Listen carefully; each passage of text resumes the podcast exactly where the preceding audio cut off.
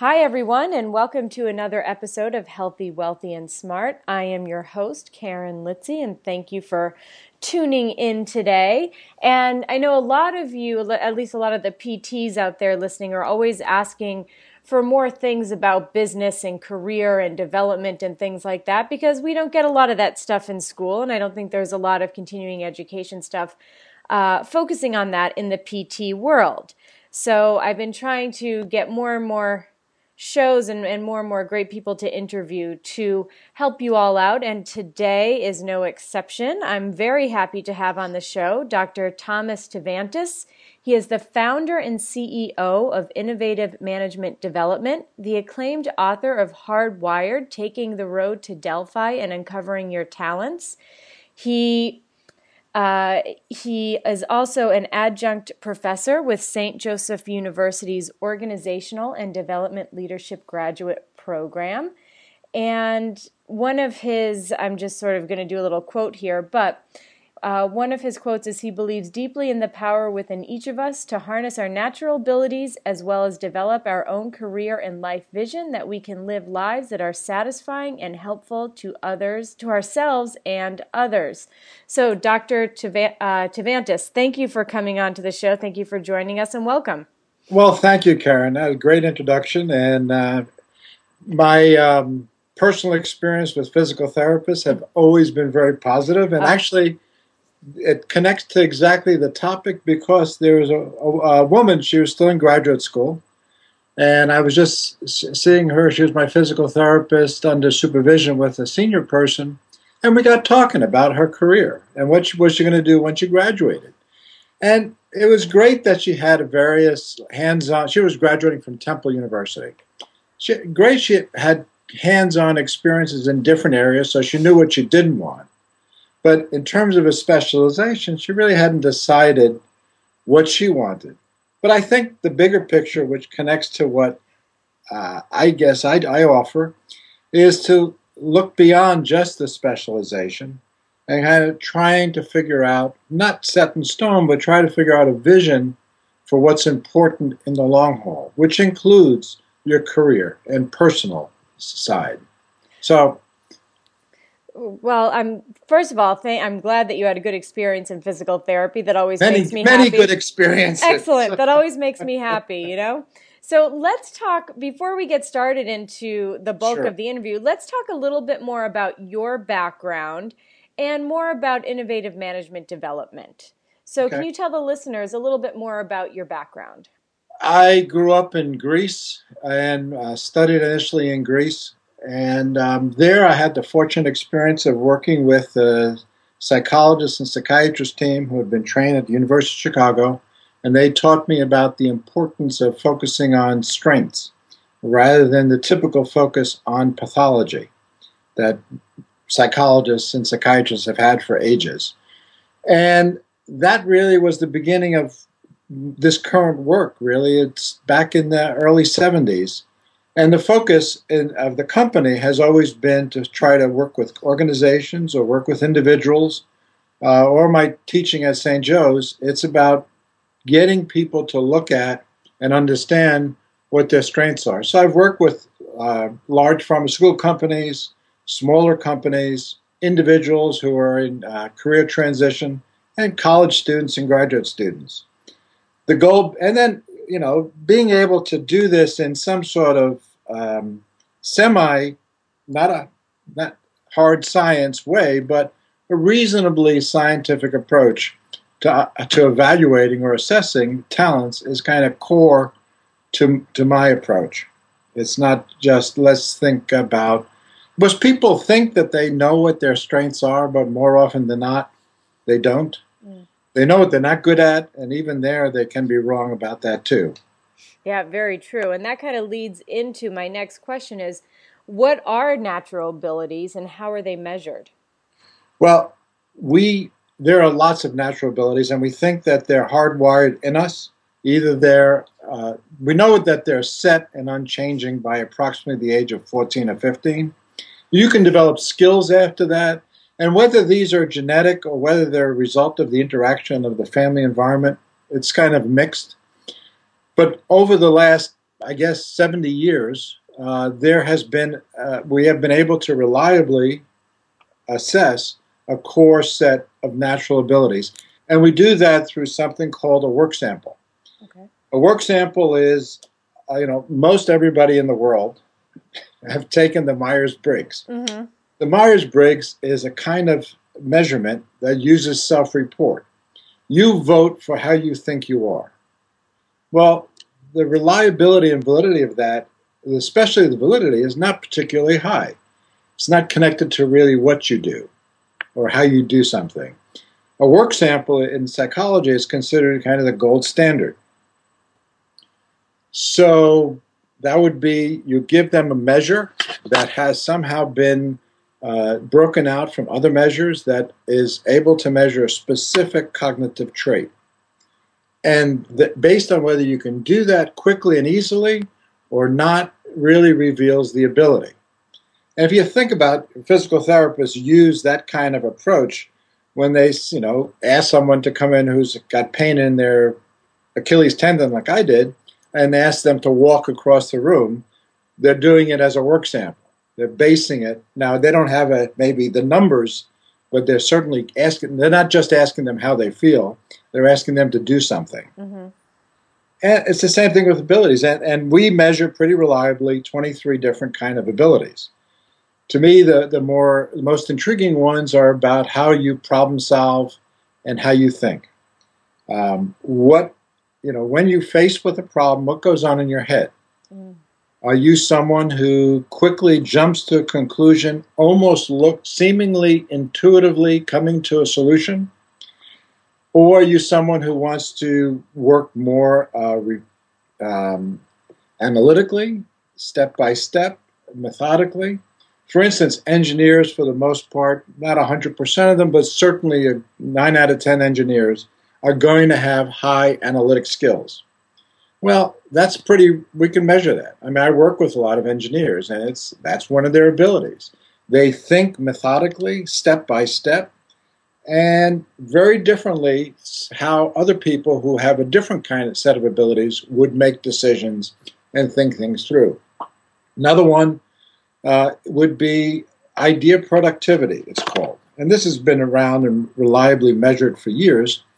How many ideas at any given moment are going through your head. Now, some people have a literal brainstorm going on in their head, and it's like a popcorn popper reaching the heat moment where everything's popping. And they are great in roles where they can brainstorm, where they can market, where they can convince people and overcome resistance by coming up with alternatives on the other side of the spectrum, and all these are on continuums, mm-hmm. kind of think about the normal bell shaped curve. High idea productivity would be in that last two standard deviations. Most people are in the middle. Mm-hmm. And then you have people who are low idea productivity. And it's not that they don't have ideas, it's just that they need more time to come up with them. So they need to shift to focus on roles that more about quality and follow through rather than being distracted internally by lots of ideas. So here's a question for you.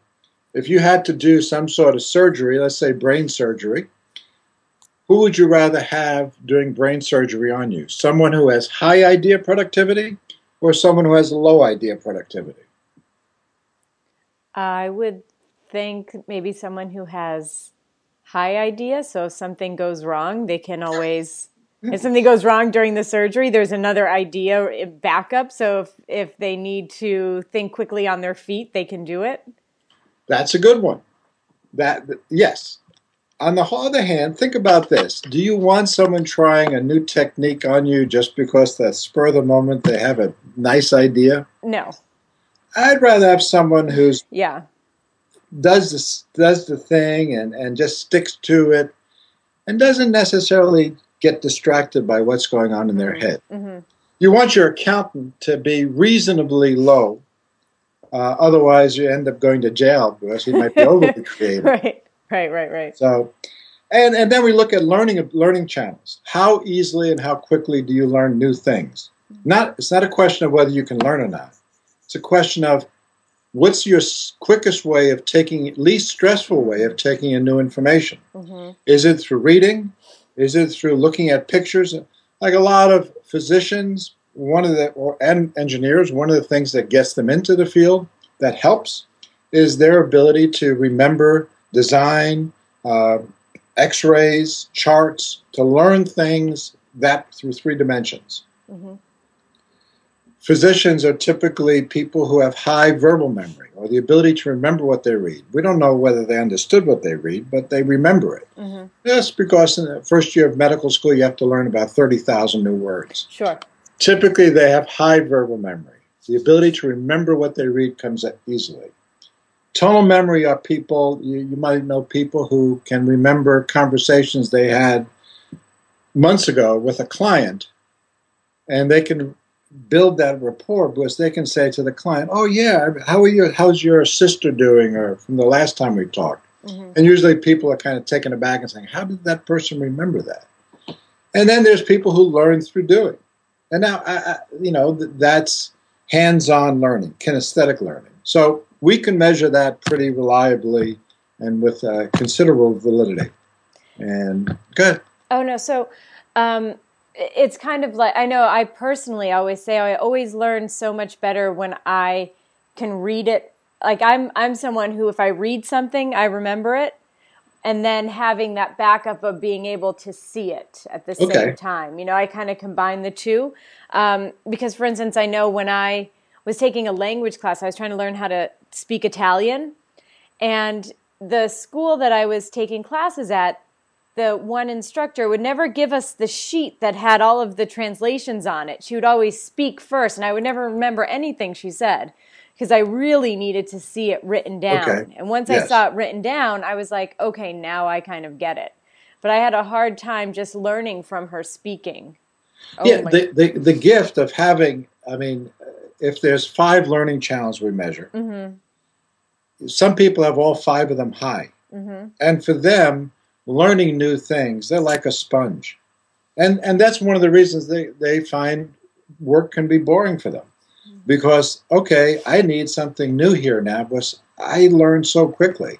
And that's also a marketing, um, self marketing piece that we teach people is how do you let other people know around you what you can deliver based on some something that's that's real in terms of data. Mm-hmm. So you might have high uh, verbal memory and, and high tone memory, which is reading it, then hearing it.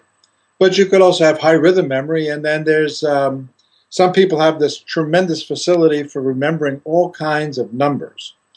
You know, miscellaneous, they can remember, some people can remember when they worked as stock boys in the stores when they were kids, and now it's 40 years later, but they still recall those numbers. That would be high number memory great for medical work because mm-hmm. you need to learn all kinds of acronyms and so on. Mm-hmm. Mm-hmm. Uh, if you're low in this, like I am, well, they society invents technology that supports those of us who don't have high number memory. We, right. I don't have to remember ten phone numbers anymore. Nope. I just look on my mobile phone. That's right. That's so, right. It's a way to compensate. Got it. And now, you know, taking all these natural abilities um, let's go on to, so we're going to come back to that, but let's go on to um, factors that go into a career vision. And actually, what in, in what is your definition of a career vision if you're working with someone? And what are the eight factors that go into it?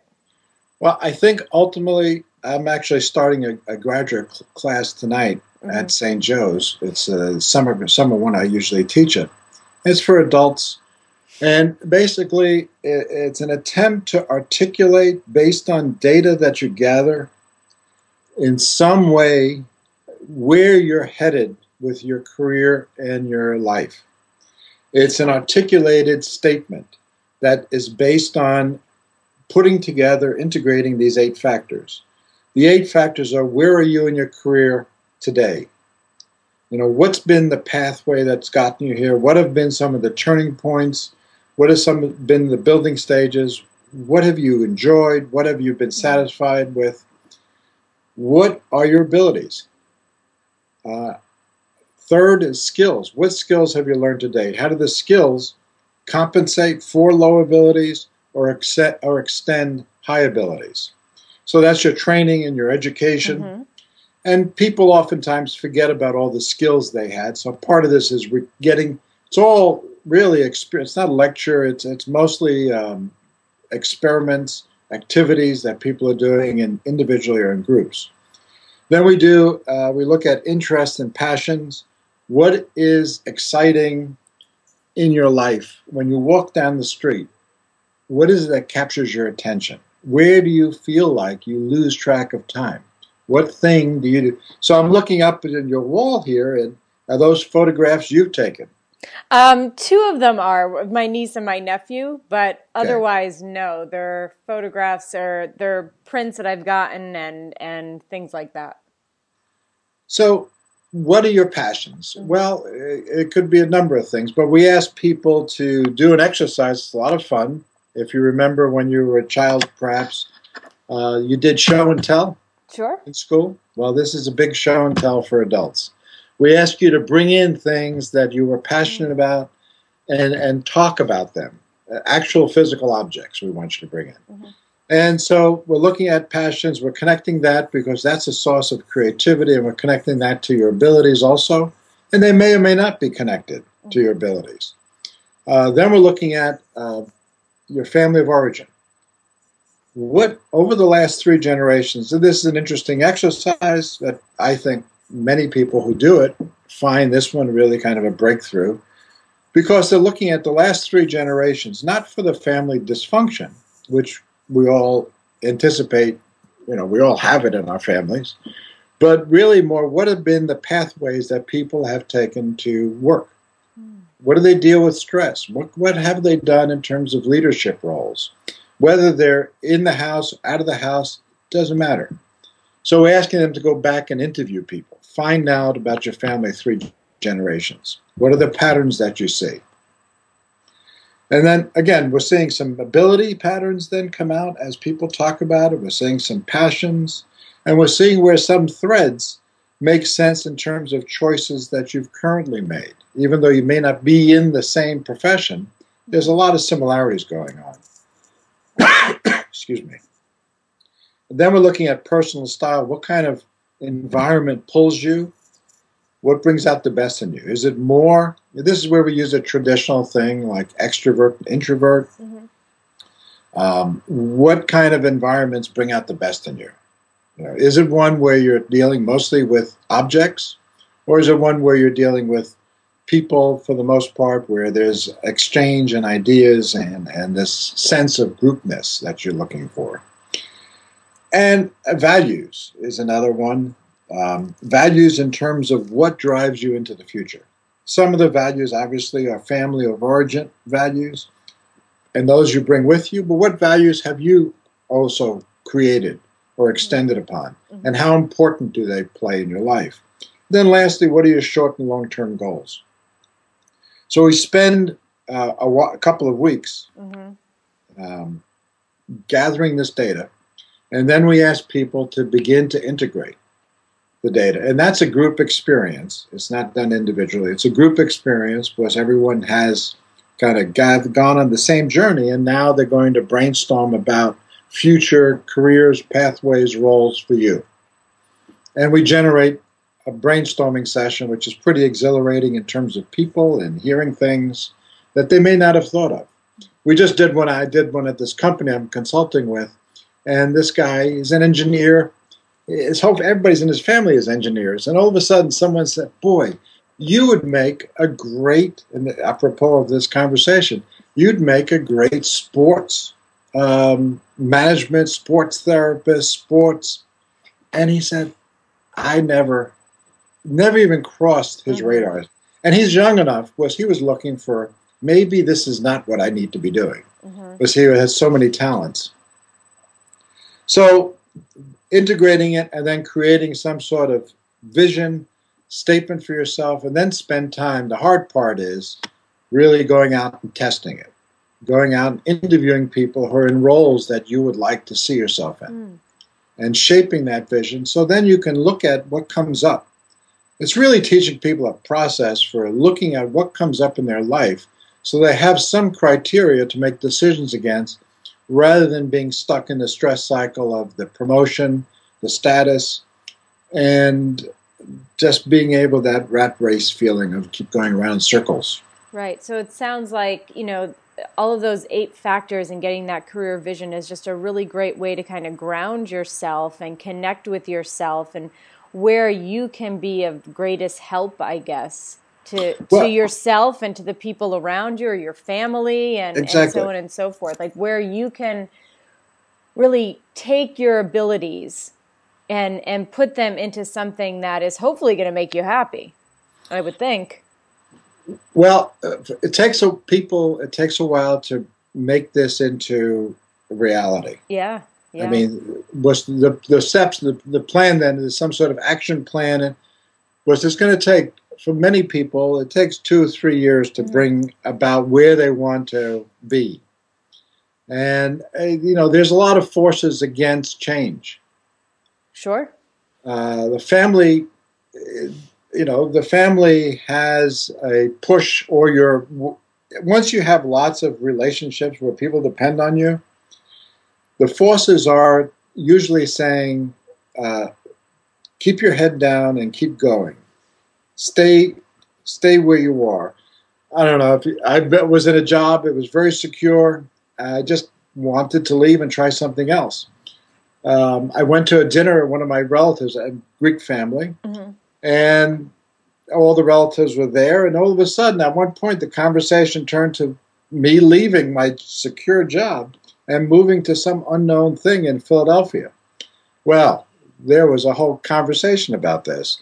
About basically, the conversation was stay the course, keep your head down, don't make any radical changes. Because mm-hmm. when you start to do that, you shake everybody up around you. True. And it's not, they're not malintended it's just that there, the anxiety that's provoked, uh, everybody wants to get it over with as quickly as possible. Yeah, no, that makes that makes a lot of sense, and you know, a lot of that whole kind of developing those eight factors and your natural abilities, how they're measured. Um, it, you know, I think a lot of physical therapists could benefit greatly from that, but especially people, physical therapists in leadership positions.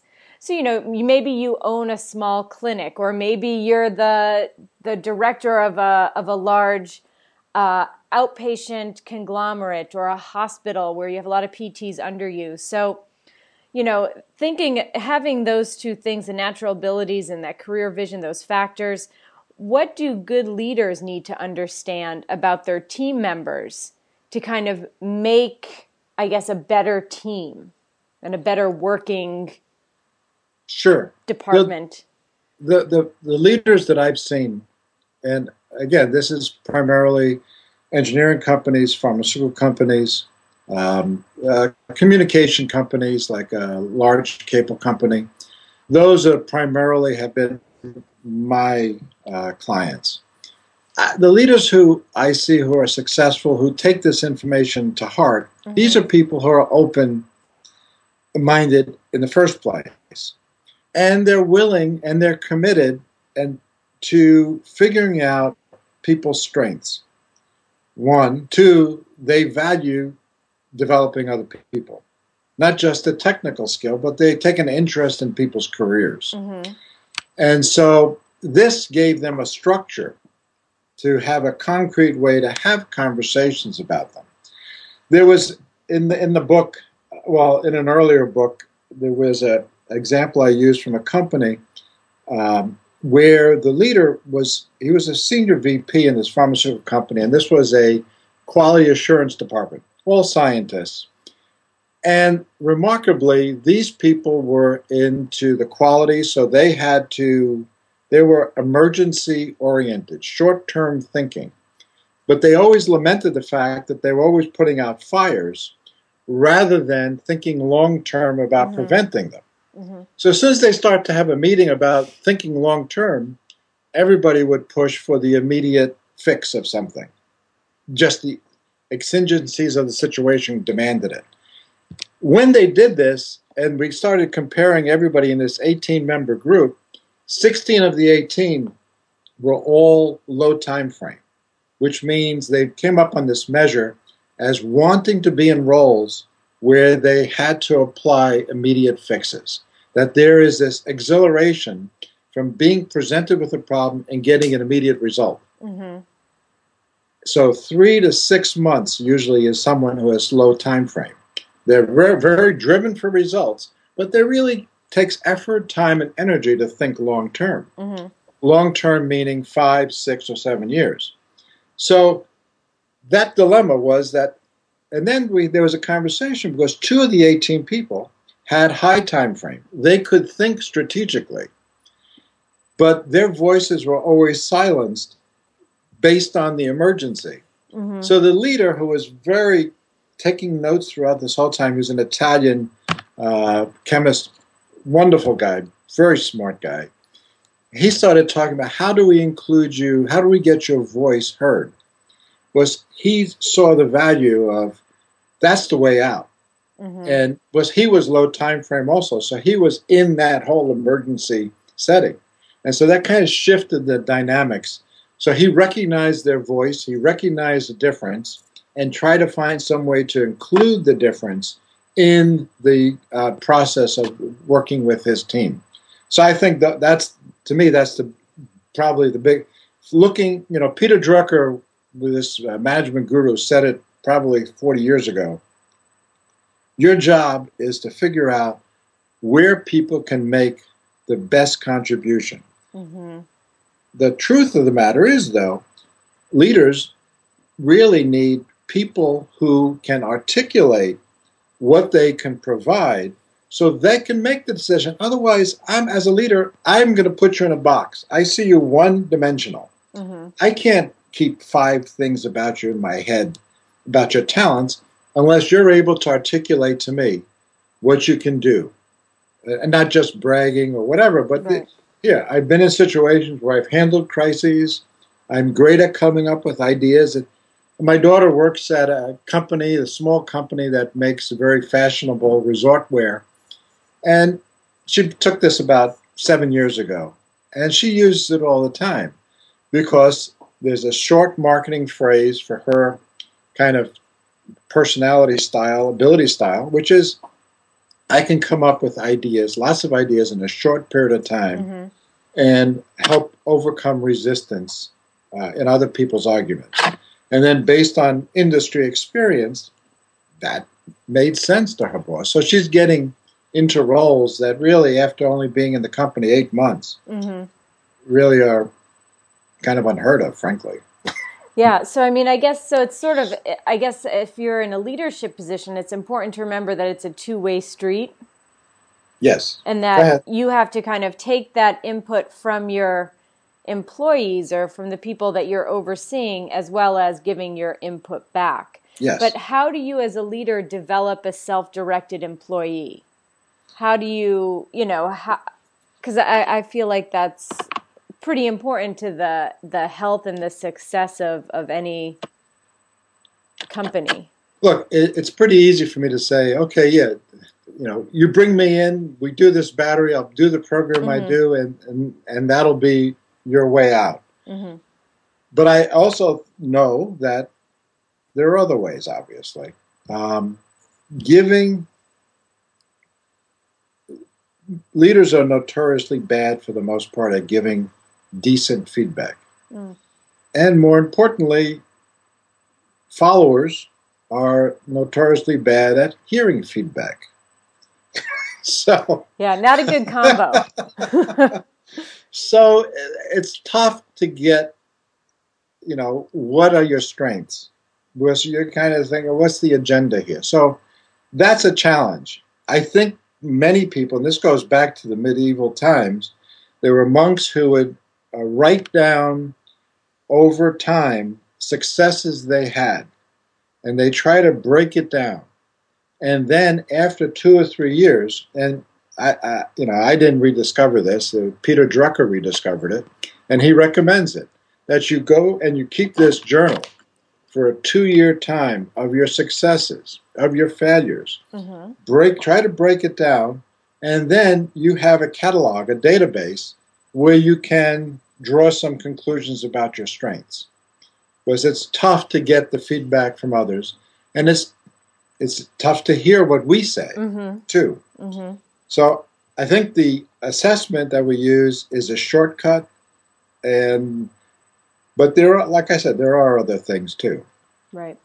And what are so let's say forget about how how do you develop your employees, but how what are the keys to developing yourself as a way to kind of navigate through your career? So let's say you know it, we're coming up it's it's the end of may everybody's graduating from college you have all these new like in, in my field all these new pts that are ready to go out into the world and start treating patients and, and starting their careers. So, how what are the keys to developing yourself as a way to navigate that career?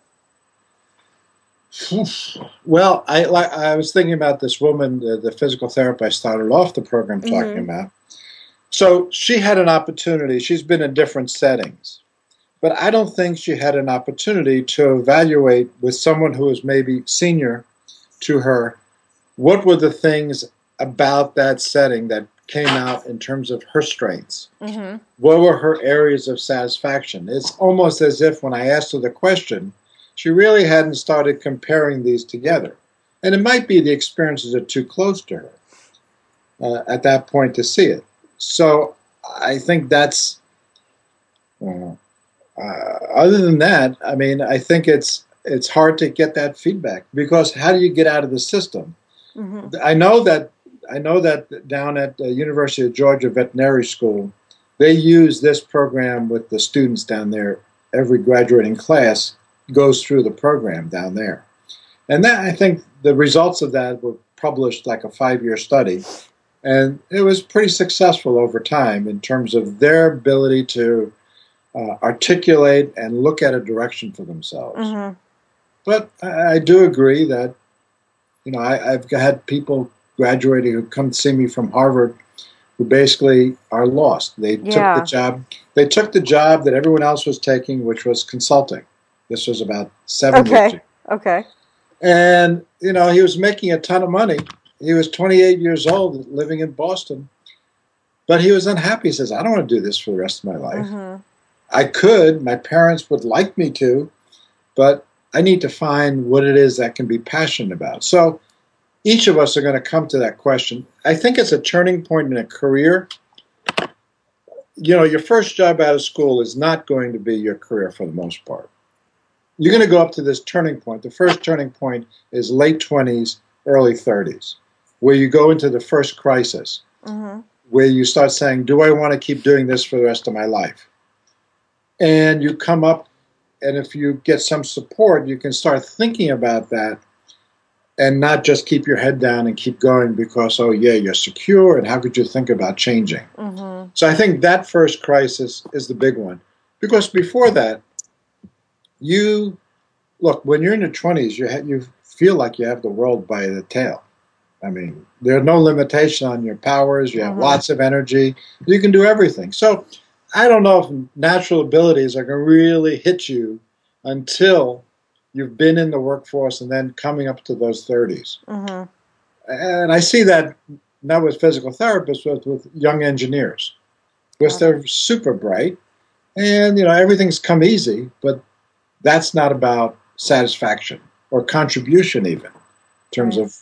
So Right, and you had mentioned something in there about kind of keeping your head down, or your his this this graduate from Harvard, his parents would really like him to keep doing that. So, what do you say to people when they have sort of that pull in a couple of different directions where let's say their family really wants them to keep doing what they're doing, but they sort of know it's not really what's making them happy, but they're trying to please everyone else in their life. So, what is your advice to people when they're in those? Because I think a lot of people get into those situations. I think it's uh, happens all the time Yeah. because you're the family pushes you to keep the homeostasis. Mm-hmm. to keep things in balance, not to shake up the system. And and stepping one of the things that we kind of talk about is being able to do this outside your family, outside your system, Mhm. outside of your work unit. where you're with other people who are in a similar place, but not necessarily who are connected to you or have an investment in the outcome. Mm-hmm. When I tell the class that I teach, or even when I go to some of these companies, I have no investment in what you get out of this class. I'd like you to, you know, have a wonderful experience, but it's a question of what you're going to put in mm-hmm. that you're going to get something out of. But it, it's also about keeping separate from the influences of the family during that time, and it's hard. Mm-hmm. This is that's why things don't change for the yeah. most part, because the people say, "Oh yeah, no, no, I, I can do this, I can do this," and it's incredibly difficult to keep your focus on yourself. We spend more time planning our vacations than we do planning our careers. Yeah. I mean, yeah, yeah, it's and easier. That's true. and what about the fear surrounding it? You know, let's say, let's say you you have been working your your let's say you're a PT, you've been working in a an outpatient clinic, and and you feel like you want to go out on your own. Yeah. That's that's really hard to do. And yes. so, you know, what might be your advice to people or or your counsel to people who are saying, I really want to do this, but I'm quite frightened. And it's very I, scary. And I don't so I feel like, oh, forget it, I can't do it. Yes. That's more frequent oh, then absolutely. oh yeah let's do it yeah know? absolutely it's that's much more, and and so part of this okay so you're coming up with a vision you're exploring it and then we end up dealing in the program that we, about okay what are the challenges to implementing this mm-hmm. what are the internal challenges and what are the external challenges mm-hmm. if you're older there is a question of time sure uh, there could be financial resources I mean, that's why it's it's not something you do overnight, but you come up with a plan of how you're going to do this two years. Also, it's about creating a support system. It may have to do with, you know, you're you're with these people you've been with all your life, and they think a certain way about you.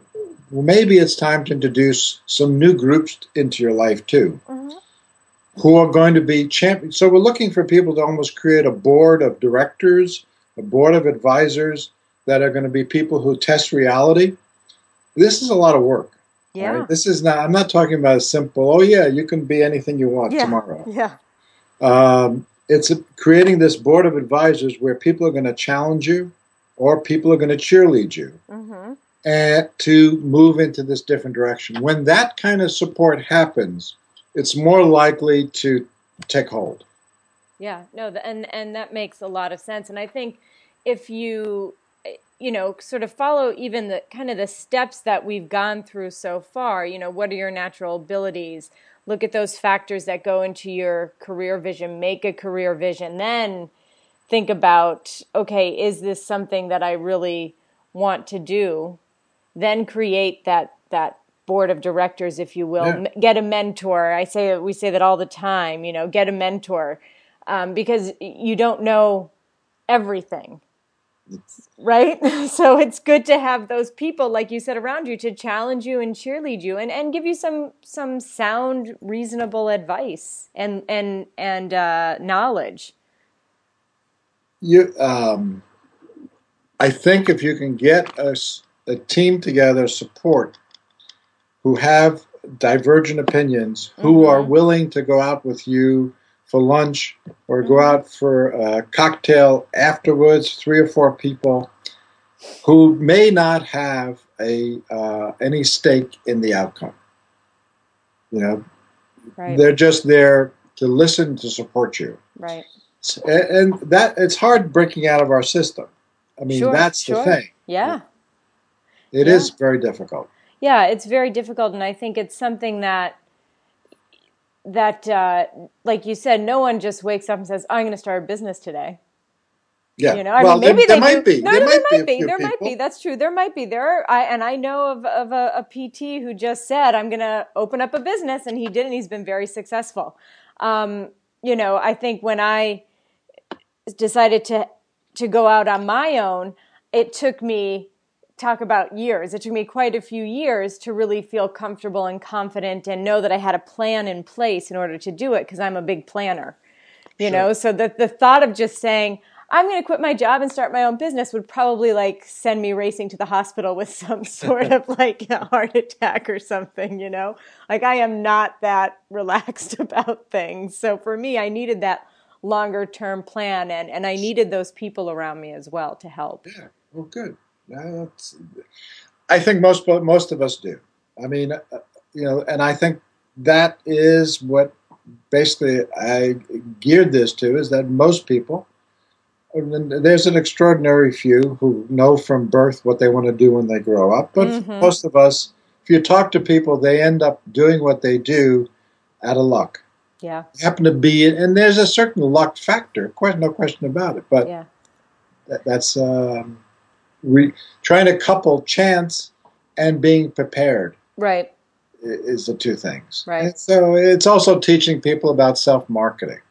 mm, It's not just having the long plan, but it's also having the short plan. Being Right. able to tell stories of success about yourself. yeah To be able to communicate your strengths in a short, um, kind of bulleted fashion for, to someone in 60 seconds. the elevator speech so to speak Yes, yes. Yes, the elevator speech. And you know, here's another kind of question to piggyback on top of that and and it's a lot of people don't perhaps they don't know or maybe they cannot articulate their strengths or weaknesses as well as Yeah. they think they can. And why do you think that is?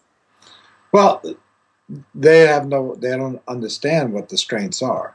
Most people say, "I'm a good people person." Right. Uh, you know, okay, what the heck does that mean? Under what circumstances? That's a good point. You know, Yeah. okay, under ten circumstances with many people. Yeah, I mean, so Mm, uh, after a couple of weeks in any of the workshops we do, um, I can't. I, people aren't allowed to say that because if you can't say more than that, you mhm. got to go back to step one and, Right. kind of rethink this because there's more. Everyone has strengths. Everyone has talents. The Mhm. question is, how can well do you articulate those? So you said here, like you said, okay, so you have your strength, probably high concept organization, analytical, methodical, step by step, wanting to have a plan. That's that's that's reasonable support for that. Then you have high verbal memory, the reading, and the high tonal memory. I think you said. Mhm. And so this is engaging and rapport building in terms of clients, Mhm. being able to remember what they said when they talked about their symptoms or they talked about, you can remember that stuff. Yeah, that's bring it up. And that's a strain. So there's three. Now, uh, do I, can I say that 100%? Probably not, just because it, we don't we don't really have any results on you. Right. right. But those are my hypotheses that you can create about other people too, and, and use them till you're proven wrong. Mm-hmm. But- yeah, no, I think that's it's, stuff is so interesting. Um, let's talk before we have a, a couple more minutes here, but I just want to talk a little bit um, about the book. So, Hardwire Taking the Road to Delphi and Uncovering Your Talents. So, uh, where can people get the book, number one? And what, if you can give us a elevator speech on the book, sort of what, what can people expect to, to discover from the book? Well, obviously, I have a hard time doing the elevator speech because that is the longest subtitle in history. but uh, I had to put something about being Greek on the cover. Uh-huh, I felt sure. so. But um, the book's available at Amazon and or my website, which is imdleadership.com. okay. And basically, I decided to. There's a previous book that we had done called Don't Waste Your Talent, which takes you through the eight factors. hmm And this one was more for uh, almost a professional audience, more coaches and counselors and mental health people and variety of folks to get them inside of what it's like to go over the results with people when they get them.